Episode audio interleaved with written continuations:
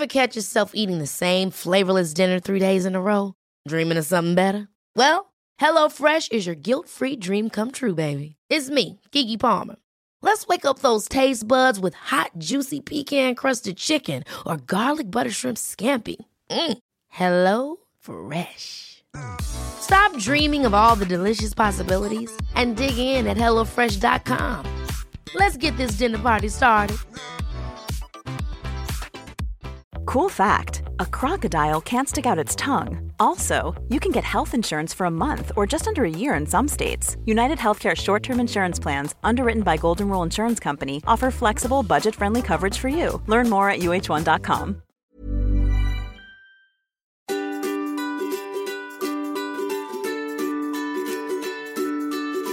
Hello and welcome to the Calmer You podcast. This is your host, Chloe Brotheridge. I am a coach and a hypnotherapist, and I'm the author of The Anxiety Solution and the new book, Brave New Girl, which was out a couple of weeks ago. This podcast is all about helping you to become your calmest, happiest, and most confident self. And this week, I am interviewing someone that I have basically followed for years and years, Madeleine Shaw. And it was such an exciting thing for me to speak to her because I remember something like maybe five or six years ago, even having to go on a specific diet where I had to cut out certain foods because I was having loads of, you know, food intolerances and IBS.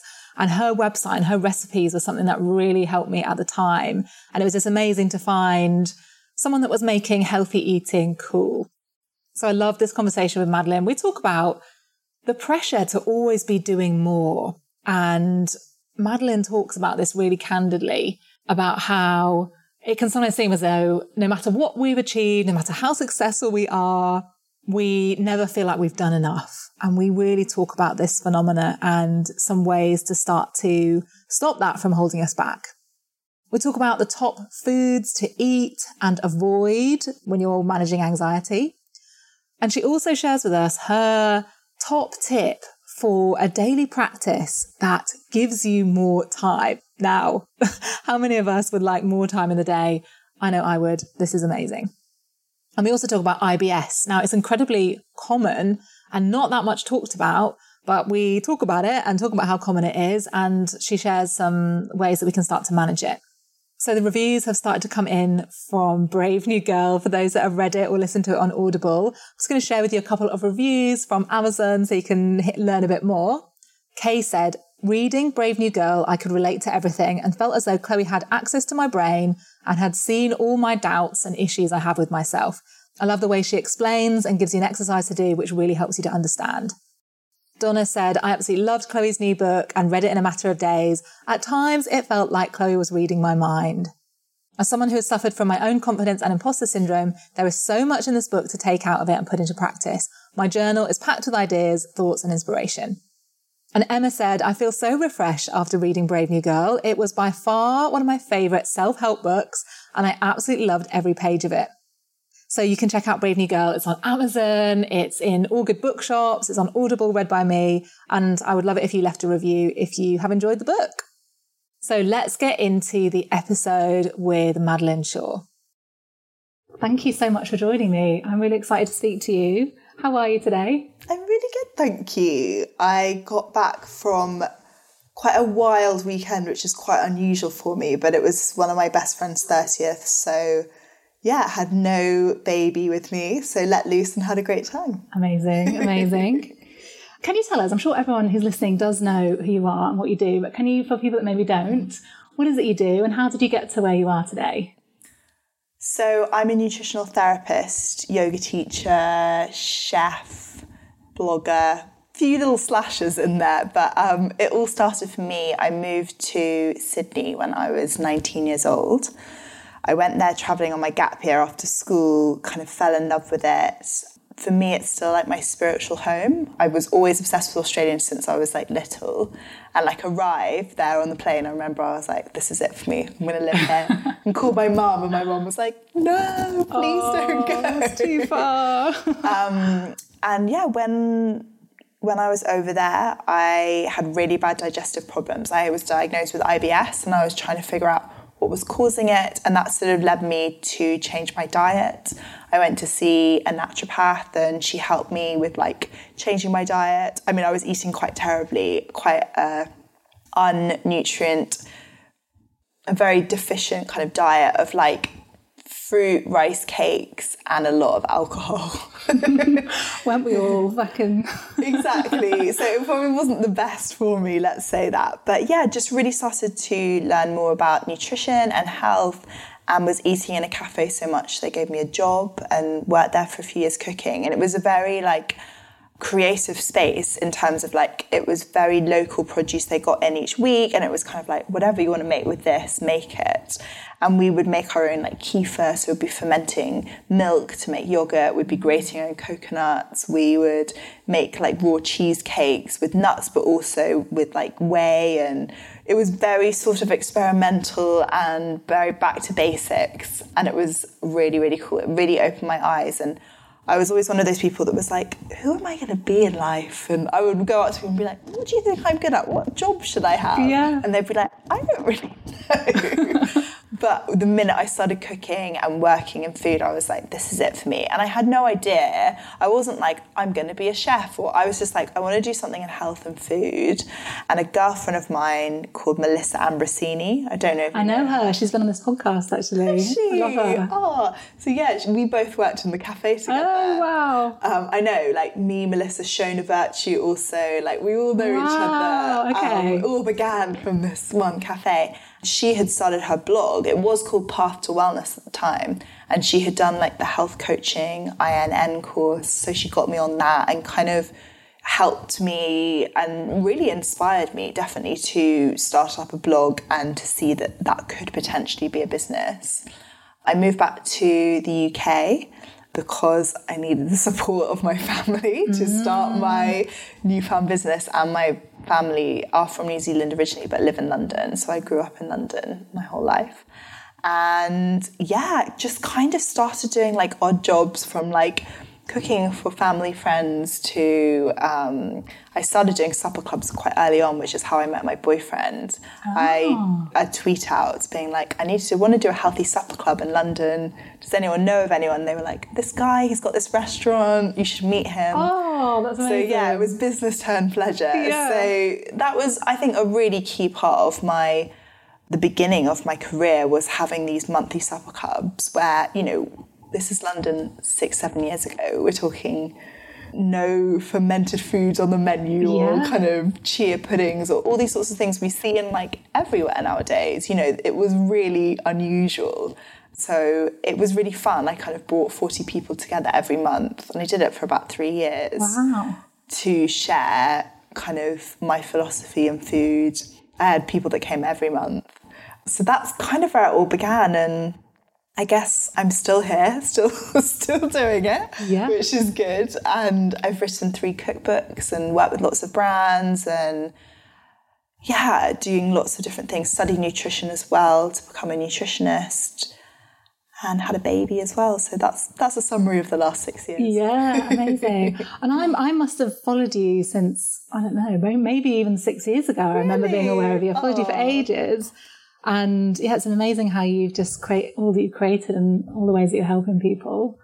So, so good.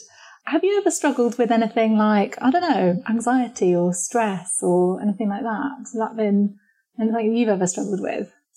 I think so. I would say anxiety for me would, has only been a recent thing, and I would say it's hundred percent correlated to the time spent on my phone Yeah. and social media. And you know, when I first started, Instagram was like this kind of fun thing. Like it was not a business for me. Yeah, I put a few recipes up, but it was never like this is a business platform and I'll take it very seriously. I was just like having fun and sharing things like cauliflower rice on it. Yeah. But then as time's gone on and there's been more pressure to do well, perform well, post to do well, spend more time, you know, liking and beating the algorithm or whatever, mm. I think it's definitely been something that makes me anxious. And I would say the thing that makes me anxious is not doing enough. So for me, it's like I can see someone, they don't even necessarily have to be in the same industry as me, is like putting more recipes out or putting more posts or working with different brands. And I'm like, oh my god, I'm not I'm not good enough. So that's my like weak chink is social media seeing other people's success and not feeling that my success is good. And I remember speaking to a woman about this, a, a woman, let's call her my friend. I love the way she's a woman. She's a little bit older than me, but we'll, we'll call her a wonderful friend. And she was like, it is crazy because to me, you were so successful beyond your years of your age mm. and like I would never imagine that you would think that way about yourself but that definitely for me is where my anxiety comes from is that kind of not doing enough within my workspace even though I do heaps so interesting that you say that because that's something I hear all the time from people this kind yeah. of not not doing enough or I heard someone describe it as FOMOG, fear of missing goals. yes. Like FOMOG. if you don't work hard enough, you're going to miss out on this goal. You're going to not reach your potential. Time's running out. This kind of way we can build up, build this up mm. into something. And it's kind of like that thing of like models are the most insecure about the way they look. You know, successful people can still be, you know, feeling like they're not doing enough or not achieving enough. And it's something that is almost universal amongst us then, I think. Yeah. I hear it so, so often. Do you have any tips on overcoming that? What have you done to try to, to overcome that? Well, I think a lot of it is for me is awareness and acceptance. So I think it all stems back for me from growing up at school not doing very well, like being very average, if not kind of below average at school, like never won prizes, B team or quite down below. So academically, I was never that good. And I used to always come home to my mum and be like, oh, I'm not very smart. And I went to a private school and it was an amazing school, but they are very like, if you're good at something, they love you. And if you're not, you are so forgotten. Mm. And that is just the kind of way it works. And I think because I found this identity of like doing well and, you know, family, friends coming up to me and being like, you're so successful and you're doing so well. And I'm so, it was never something that very came naturally to me because I had what, however long you're at school for, 14 years of never having that. Mm. So I think there's a little bit of like this sense of achievement past school and being like, oh my God, I am quite good at something and, you know, going for it. And I think so awareness of it and then setting healthy boundaries. So switching my phone off in the evenings and on weekends has been more of a recent thing for me, but something that has really helped so that I do have downtime where I'm like not working because the way that we work now and the way I have worked in the past is like from 7 a.m. till 10 p.m sometimes every day of the week and that's not healthy. It's not consistently all those hours. Obviously there might be an odd yoga class thrown in there yeah. but you know that's the reality of what's possible and i'm quite addictive to work. Like i, I love what i do. I could keep going and going. Mm. and there's always something more to do. So i think that it's for me it's switching my phone off on a on a Friday or at least deleting Instagram because for me that's the main trigger and then like uploading it again on Sunday evening or Monday morning or whatever so just having that time away where I can just focus on my family, myself, my friends rather than seeing someone else do something and that voice creeping in. So I think the less time I have that voice creeping in the better for me. Yeah, that's really interesting. I think often it's if we get praised for something, it reinforces it. So you might get praised at work for having a really good work ethic or praised for the way you look. And then that's, that adds to that pressure that you've got to keep it going or you kind of create an identity around that. And then that drives, you know, overworking potentially or overworrying about things. So yeah, having boundaries and just being, being aware of that. I think it's a really good, really good idea. Can we talk about IBS? Yeah. Because I've had times in my life when I've experienced that. Mm. And again, it's something that is very linked with anxiety, very linked with kind of the stress of modern life. Do you help people in your clinic with that? Or I know you've written the Happy Gut Guide as well, so I want to hear about that. But yeah, can you tell me a bit about what is IBS for people that maybe don't know what we're talking about? So IBS is a syndrome. So it's different to a disease. A disease is something you have and you can cure it, whereas a syndrome is something that you often just live with and you have to manage. Mm. So IBS it's a sort of umbrella bracket term, but it's sort of symptoms involving discomfort of your digestive system, and people experience in all different ways from lots of diarrhea to constipation to cramps to pain to belching, all, sorts of different ways of managing it, but it is incredibly linked with stress. So it's the catalyst that got me into what I'm doing, and I'm forever grateful for it. However, anyone that has IBS knows how difficult it is to have because it can get triggered when you're feeling nervous before an event, and that's not the time you want to no. go to the loo. No. But for me, kind of management has been from a mental side and also a food side. So this year, actually, we launched the Happy Gut Guide, which is a 12 week like online program. So I linked up with a woman called Laura Tilt, who I like am obsessed with. She's an amazing dietitian who specializes in IBS and specifically the low FODMAP diet and has had years and years of clinical experience. And even though I know a lot about it and I'm trained in it and I understand it, I really wanted someone who had really done the work one on one for years and years with clients and seen how it works. So at the moment, if you have IBS, often you go to the doctor, you'll tell them your symptoms, and you get diagnosed. And you might get a leaflet, you might not. And you kind of go off into the world and jump on Google or, you know, all these sorts of things. And it can be quite scary. And obviously, everyone experiences it in different ways. So, we just basically wanted to create a platform for people who are struggling with IBS to come and to feel handheld through this program, which basically helps you figure out what causes your triggers, how to manage them, what's the best foods for you to eat, because you might get a flare up from raw onion, I might get a flare up from chickpeas. And, you know, it's about understanding what your kind of foods are that might flare them up. And it might be no foods at all, it might be totally stress or kind of lifestyle related. And then, you know, figuring out what they are and then how to sort of live life afterwards because again, and I know I'm repeating myself, but it's a syndrome, so you can't cure it. You don't leave going, I've cured my IBS. Mm. You hopefully will be symptom free, but you've learnt the tools to manage it. And that is, I think, a lot of the problem that we have around gut health and IBS and things. It's like, buy this pill and you will feel great, or eat this fermented food and you will have great gut.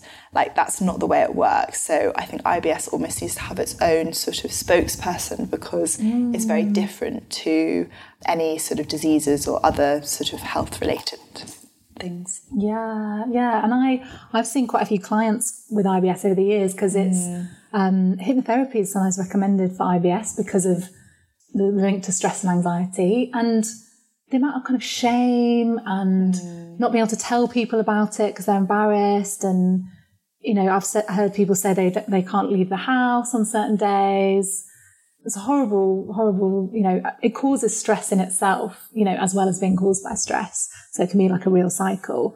And i think yeah just to have more people talking about it and offering support and solutions around that is so so important. And because it's something like isn't it something like 20% of women have ibs Absolutely. Which is like incredibly high number of people. It is, and it's common in men as well. And as women, we're probably a little bit better at speaking about it. And we also created a private Facebook group, which is basically just talks about poo and farts all day long. And it's just, we made it private because yeah. we want people to feel really comfortable mm. to speak about what's going on for them. And it's really nice to read that someone else is going through something similar to you because then you don't feel alone and you might have some tips that really work for you that you can share with the others. So we wanted that kind of community aspect to be quite an important part of it. Mm, yeah, I think knowing that you're not alone, that is the mm. key to so many things, anxiety, IBS, anything. It just, it takes the shame away from it. We're more able to get help. We don't beat ourselves up about how we're feeling if we know that it's this incredibly common thing. So Absolutely. That's really good. That's really good. When it comes to nutrition and staying calm, are there certain things that people should avoid or should eat or certain principles that can help with kind of anxiety from your nutritional perspective? I would say probably, you know, calming your blood sugar levels would be the number one because we all know when we eat like all loads and loads of sugar. Like I always think of Halloween as like this massive kind of heart attack from sugar hmm. that you know it can affect our mood. So I'd say balance your blood sugar levels like throughout the day. So that's trying to have some protein and fat with each meal. So let's kind of talk through a typical day. So wake up for breakfast. If you're going to have porridge, try and add some nuts and seeds in there. Even you know protein powder porridge is really in, or you'd like to have a smoothie in the morning, so adding that protein powder to that, or it's eggs with rye bread and spinach or something like that. But having a bit of protein and fat in each meal will make a big difference, especially breakfast, because it's the thing that sets you up for the day. And I know a lot of people skip it and they feel better, but often it means that you'll then reach for that croissant or the coffee or the other sort of things that give you that little high and then you drop down and you feel like you need more. Mm. Coffee is another thing that we probably have to speak about. Yeah. Everyone metabolizes it differently. And I think on the whole, we've got this like, you can have one or two cups a day. If I drink one cup of coffee, I am like jittering. I'm, Yes. If I drink it at 7 a.m., I'm still jittering till 8 p.m. I don't metabolize coffee at all mm. well, so I just avoid it. Even though I love the taste of it, it's really delicious, but I just, I'm like a really jittery. If I were to have a coffee, it would ruin my day. Yeah. I haven't had coffee, well, caffeine in that level for about five years. If I were to have one, it would be a nightmare. And, and that just is testament to what a powerful drug it is. yeah. Sorry to all the coffee lovers. I know everyone's like, don't take my coffee away from me. But it is a powerful drug, I think. It is, and I do think people metabolize coffee differently. Like, you know, there's people who have espressos before dinner and things like that. Yeah. But I think you can't rely on your energy from coffee. I think you shouldn't be like, I can only get through the day from coffee. No, it's a stimulant. Your energy should be coming from good food and good sleep. Like, that is really the most important mm. thing. So, really try and limit your coffee as much as possible. Keep it before 12 pm so it doesn't affect your sleep. And, you know, really try and cut it down as much as possible. I know it's delicious, so. um, again, for your lunch and dinner, doing that sort of protein and fats, trying to up your nutrient content. And the easiest way to do that is to pack vegetables in. So trying to get like two to three portions in each meal. And that's going to make a big difference because your body will feel nourished. You know, we can be overfed but undernourished very easily if we're not eating like diverse foods. And I think that when you eat vegetables, we all know it makes us feel better, more alive, more natural energy from that food. Mm. Do you get like a vegetable box delivered? I imagine you might be the sort of person that does that. Or do you go to like a farm? How do you get your veggies? I do a bit of both. So yeah, I do get like a River- Riverford vegetable box. However, because I cook for my job, I do then pop to I've got a Planet Organic really near me or Sainsbury's or whatever to grab bits and bobs for specific mm. recipes. But I do think having vegetable box is fantastic. It gives you a vegetable target for the week. You know, we don't want to waste food, so you've got X amount to get through, and often they'll mix it up, and that's really important. Is that kind of diversity and variety for nutrients? Because often we get in a bit of a vegetable rut of like getting tomato and lettuce or whatever, mm. and just eating that as our only vegetable source. So it's really good to have the kind of abundance of different vegetables. And then again on food, I would say sugar is a real trigger for a lot of people's anxiety because it spikes our blood sugar levels. It gives us kind of that sort of adrenaline, tons of energy. Amazing if you're about to go on a run or something. But if you're not burning it off in that way, it can be very stimulating. So if you are eating something sweet, try and have a little bit of, uh, you know, say it's a cake or whatever, have some yogurt with it to add in that fat and protein just to kind of, you know, lower it and, and not mm. overindulge. And look, I love sweet things. Last night, I made crepes for dinner because I really felt like it and I love crepes, you know, and that is not something I do all the time, Yeah, but it is yeah. really nice to eat kind of sugar and, and not so healthy foods. But I think it's about having them in moderation and knowing that they might have an effect on your sleep and your sort of overall mood as well.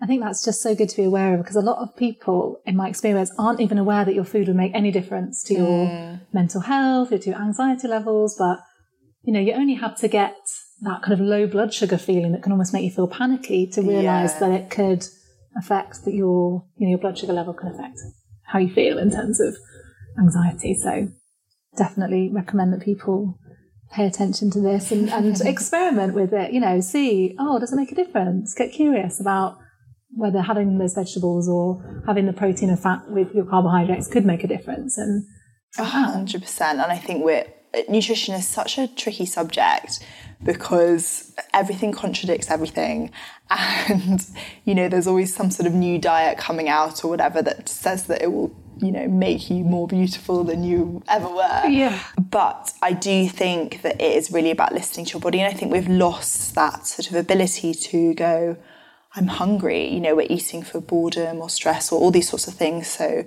it's like tuning in what foods feel right for you what digests the best how do you feel after them and, and really having that kind of communication and that relationship of what food does to your body and and what works best for you. Yeah absolutely. Um, I want to ask you about meditation because I don't know if this was on your website ages ago, but it was something like meditation doesn't take up time, it gives you time. Yeah. And that really stayed with me. I was like, this is so amazing and so true in my experience.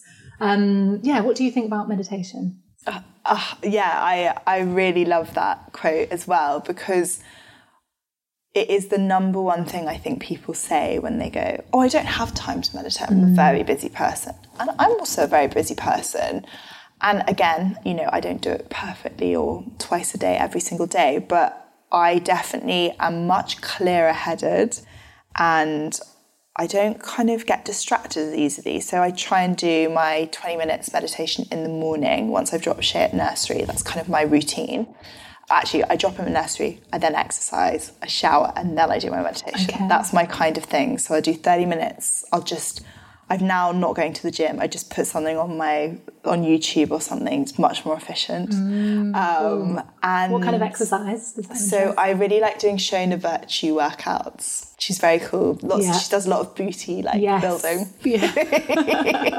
and I, I, like having a nice bum. She's amazing. She says put, them, put your mind in the muscle. Yeah, I always think does. about that when I work out. Mind in your muscle. Yeah, I think that's helpful. So yeah, back to meditation. so um, giving myself those 20 minutes, which sounds quite luxurious, I'm definitely much more efficient, like more clear headed, less tired because it's incredibly restful. It's like having like a two, three hour nap meditating. Yeah. I don't know what it is. It makes me more laser focused and I just feel like I do achieve more on days that I meditate than on days that I don't. Mm. I've definitely noticed that about myself. And I think it's difficult to get your head around it. And it does sound like a lot of time.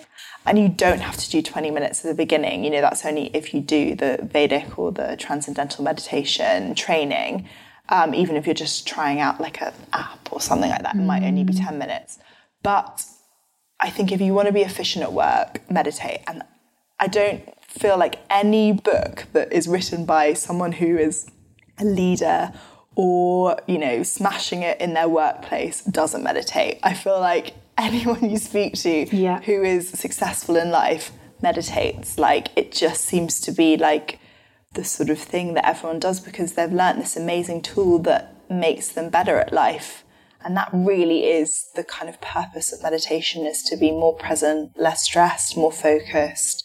So yeah, I love it. I really, really enjoy doing it. I don't sort of struggle to it. There are times when it it is a struggle, but on the whole, I do really enjoy it. I love that. Okay, so everyone remember, it doesn't take time; it gives you time.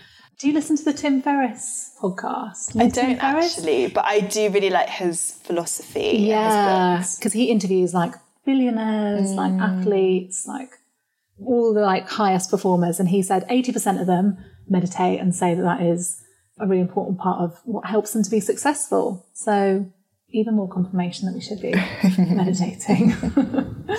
um, I am wondering about your self care routine. Can you tell us a bit about that? So you do exercise, and meditation, and the other things that you do to to stay calm or to look after yourself. Yeah, I would say kind of that morning routine for me is my dream. And it doesn't always happen every day because she only goes to nursery on three days. And it is a lot harder to do that whole shebang with a one year old because, you know, they're quite needy and they want your attention and they're not that interested in staying in the house that long. No. So it doesn't always work every single day, but on the days that I can, I will do that. But other things for me, like, I would say the things that light me up, and I, I worked this through with a life coach. I did some work with a life coach maybe four or five months ago, oh, cool. which really helped me. And we got like clear on like what are the things that really make me happy and like light me up and look after me and stuff. Because I think a lot of people just go, oh, bath or this or this. Okay, so their meditation, nature is really important to me. So every day, just walking through the park, or you know, if I'm lucky, going a little bit further out to slightly more countryside when I'm in nature, I just feel better. I feel happier. I like the freedom of just like walking wherever you want to do. Freedom is a big word for me. So, like, mm. I like the freedom of my job. I like the freedom of walking aimlessly. And another thing that's self care for me is like having time of doing whatever I want which sounds kind of strange and sort of like quite teenagerish, but like mapping out an afternoon where it's like if I want to go to Notting Hill and walk the streets, I'll do it. But there's no like appointment in my diary or like to do list or whatever. Mm. And I can do this with my family on the weekends as well. But just that sort of freedom of doing whatever I want feeds me really well. And what else do I do for self care? I think, yeah, kind of we've spoken about before, but presence and family time and quality time as well. Mm. I did um, you know, the Languages of Love book. Oh, yeah. Yeah. Yes. The Five Languages of Love, which I really recommend as a book. And it kind of teaches you what love means to you and how you receive love. And one of them is like quality time for me. So mm. I really mm. like make sure that that's like built in with the people that I really care about as well. And you know, baths and yoga and all these sorts of things also make me feel good.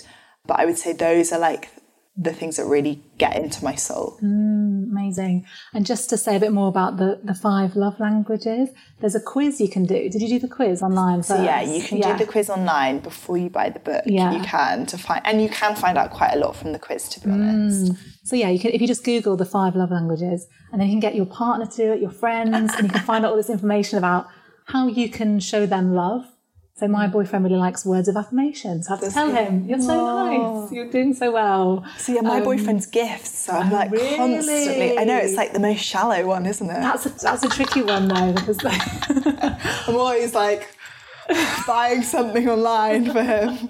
But at least you know that. At least you know that because he might not he might not have even known that or Do you know been what? able to ask that necessarily. I totally agree. I wouldn't have even picked it. When we did our mm. test and we got results, I genuinely, I mean, I knew he liked presents, but I didn't realise because mine was so low on gifts. I have no interest in gifts. It doesn't mean anything to me, really. I mean, I do love a gift every now and then, but it's just not something of importance to me. Whereas it was really strong for him. So, yeah. yeah.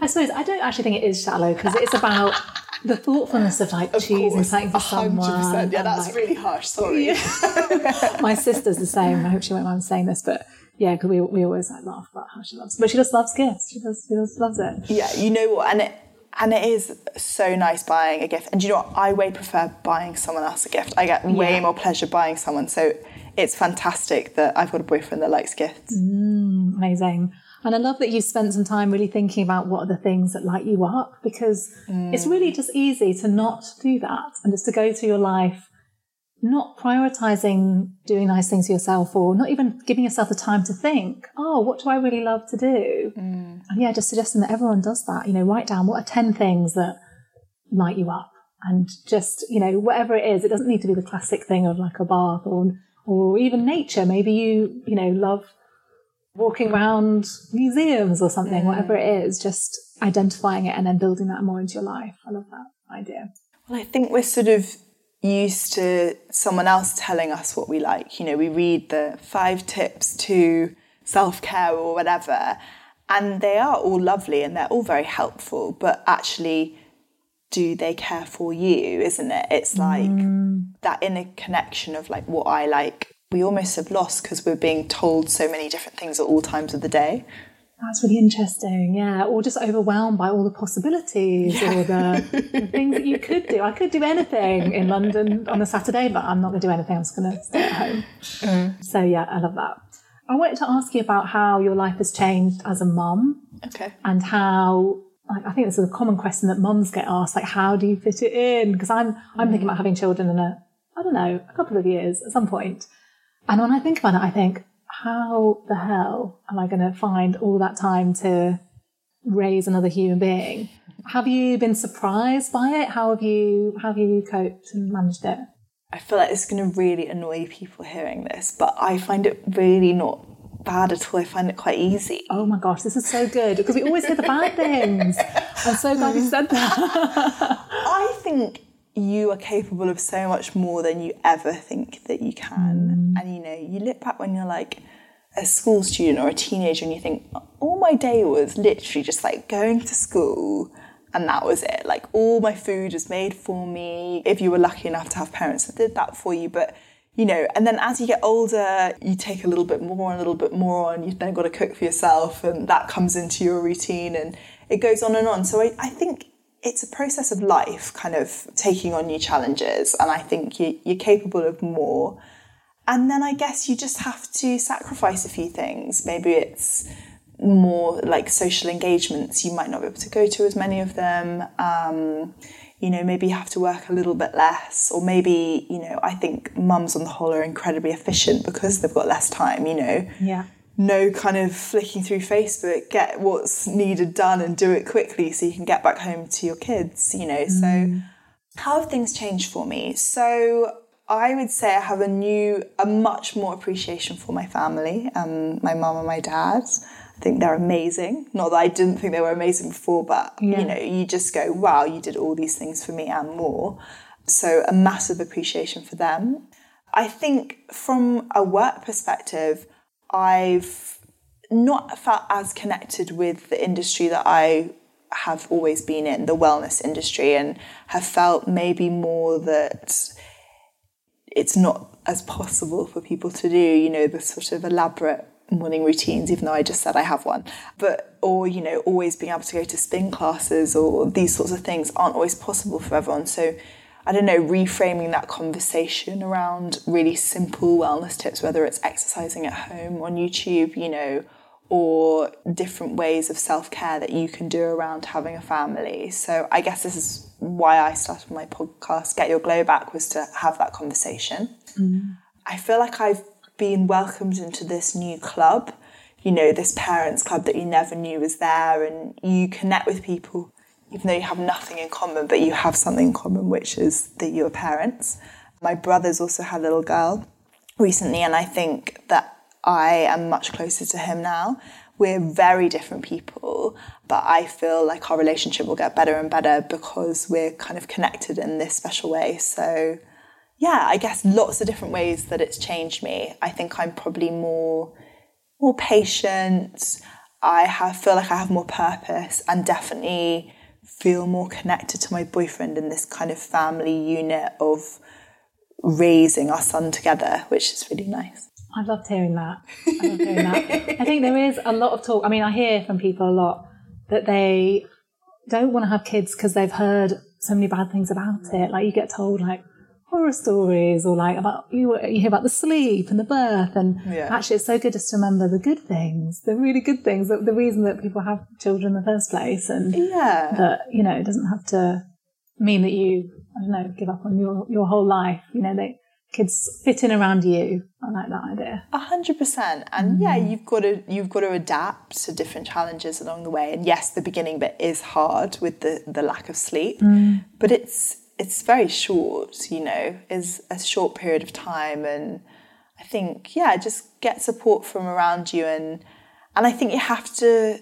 be okay about letting things go from the past. You know, don't try and cling on to the person you were before you had children. Mm-hmm. Like just embrace the person that you are now and all the things that you can do. I think that that's definitely something that's helped me. Yeah, fascinating. Is there something from the podcast guests that you've had that you think is a really good tip that you want to share with people who've got kids? Oh, God. I feel like everyone on there has given different words of wisdom from what to eat to how to sleep as a parent to um, you know coping with anxiety so i don't know i don't know if there's one particular thing i guess the underlying theme of the podcast is to look after yourself because i think as mothers and fathers of course you give give give you know you give everything that you have to this little human if not more and it's kind of bringing that back to like time for you so i'd say that's the overall mm. theme of it Amazing, amazing. What are you working on at the moment? Do you know what? Nothing like massive, which is really unusual for me. Mm. I think I'm having this.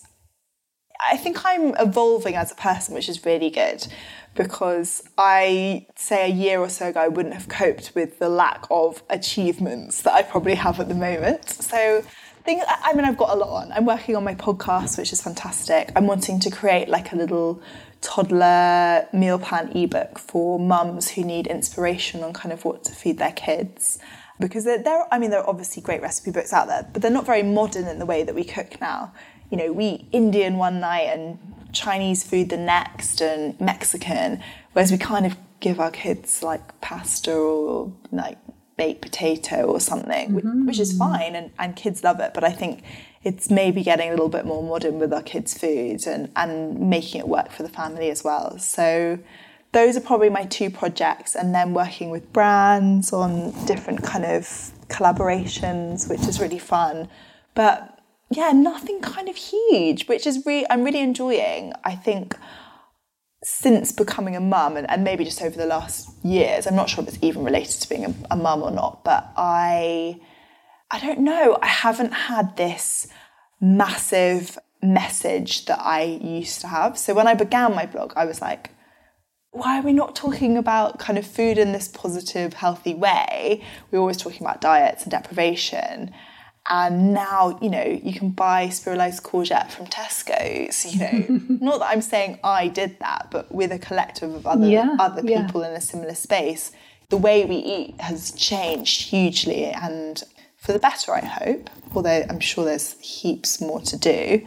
So I don't know, I feel like I don't know what my my voice is at the moment, and I'm okay with that. I'm not freaking out, but I don't have that same like I am here to talk about this and you must hear me, which I 100% had and it fueled me through the first 5 years of my career. And now I'm like I'm here and I've got a few things to offer you, but. I don't mm. have that same inner calling and spark that I used to have, which I battled with a lot at the end of last year, and now I'm much more accepting of it. And I know I will find my mojo mm. again, like Austin Powers. yeah, yeah, yeah, yeah. Well, maybe it's nice to kind of have something come from a place of not having to like push and yes. strive and stress and like the pressure that we put on ourselves and always needing to have like a big project because like I'm sure you've had this with writing a book. Like you write a book and you also have your uh, other job, like yes, that you're still doing full time. so it's like this big project, but also like all your extra, all the same work. So it's not like necessarily that fun to do, be doing that all the time in kind of constant cycles of having like big yeah. projects. And maybe it's nice just to like take a step back, recalibrate, decide what, you know. Yeah, a hundred percent. And I think I'm being like kind of appreciative of all that I've done because I think I did three books in three years, oh and you gosh. don't really like you don't step back because the second your book gets published, you do your book tour, and then you're like, they're like, okay, wait, what's your next book? And then you've got to do it all over again. And I think whether you've written a book or not, you know, actually going, oh yeah, I've done this, that's really cool, and like, oh yeah, I, I did that, and that's really cool. And I think otherwise you just constantly writing books until you die. Gosh, yeah, we really need to just take stock, yeah. recognize how far we've come. Yeah, slow down a bit. That's a good message for us all. Yes. Thank you so much for talking to me. Thank I've loved you. this conversation. Where can people find out about you? Where do you hang out the most? I would probably say Instagram is where I'm hanging out yeah. the most, which is just Madeleine underscore Shaw underscore so many Madeleine Shaws out there when I joined. Um, and then also my podcast, which is called Get Your Glow Back. Brilliant. Thank you so much. Thank you. So, thank you so much for listening to this episode. I would love to hear what you thought of it. Come on over to Instagram and find me at Chloe Brotheridge and let me know. And I'll be so grateful if you have enjoyed this episode, if you left a review in iTunes and make sure you subscribe and give it a rating. It helps so much to spread the word about this podcast. And I've had so many amazing messages from people saying how this podcast feels like therapy, how much it's helping, how you listen to it on your way to work and it helps you to have a better day.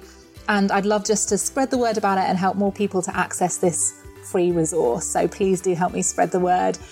So I hope you have a great week. I'm sending you loads of love and hopefully you'll tune in again soon.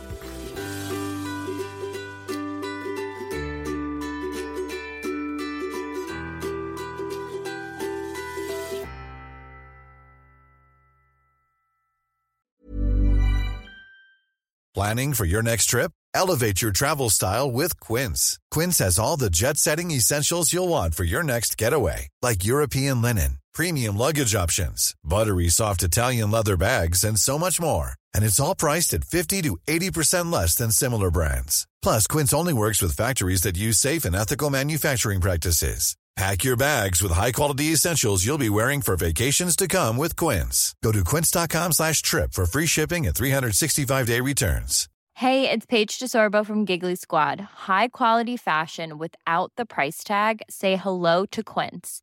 I'm snagging high-end essentials like cozy cashmere sweaters, sleek leather jackets, fine jewelry, and so much more. With Quince being 50 to 80% less than similar brands. And they partner with factories that prioritize safe, ethical, and responsible manufacturing. I love that. Luxury quality within reach. Go to quince.com slash style to get free shipping and 365 day returns on your next order. Quince.com slash style. Imagine the softest sheets you've ever felt. Now imagine them getting even softer over time. That's what you'll feel with Boll and Branch's organic cotton sheets. In a recent customer survey, 96% replied that Boll and Branch sheets get softer with every wash. Start getting your best night's sleep in these sheets that get softer and softer for years to come. Try their sheets with a 30-night guarantee. Plus, get 15% off your first order at bollandbranch.com. Code BUTTERY. Exclusions apply. See site for details.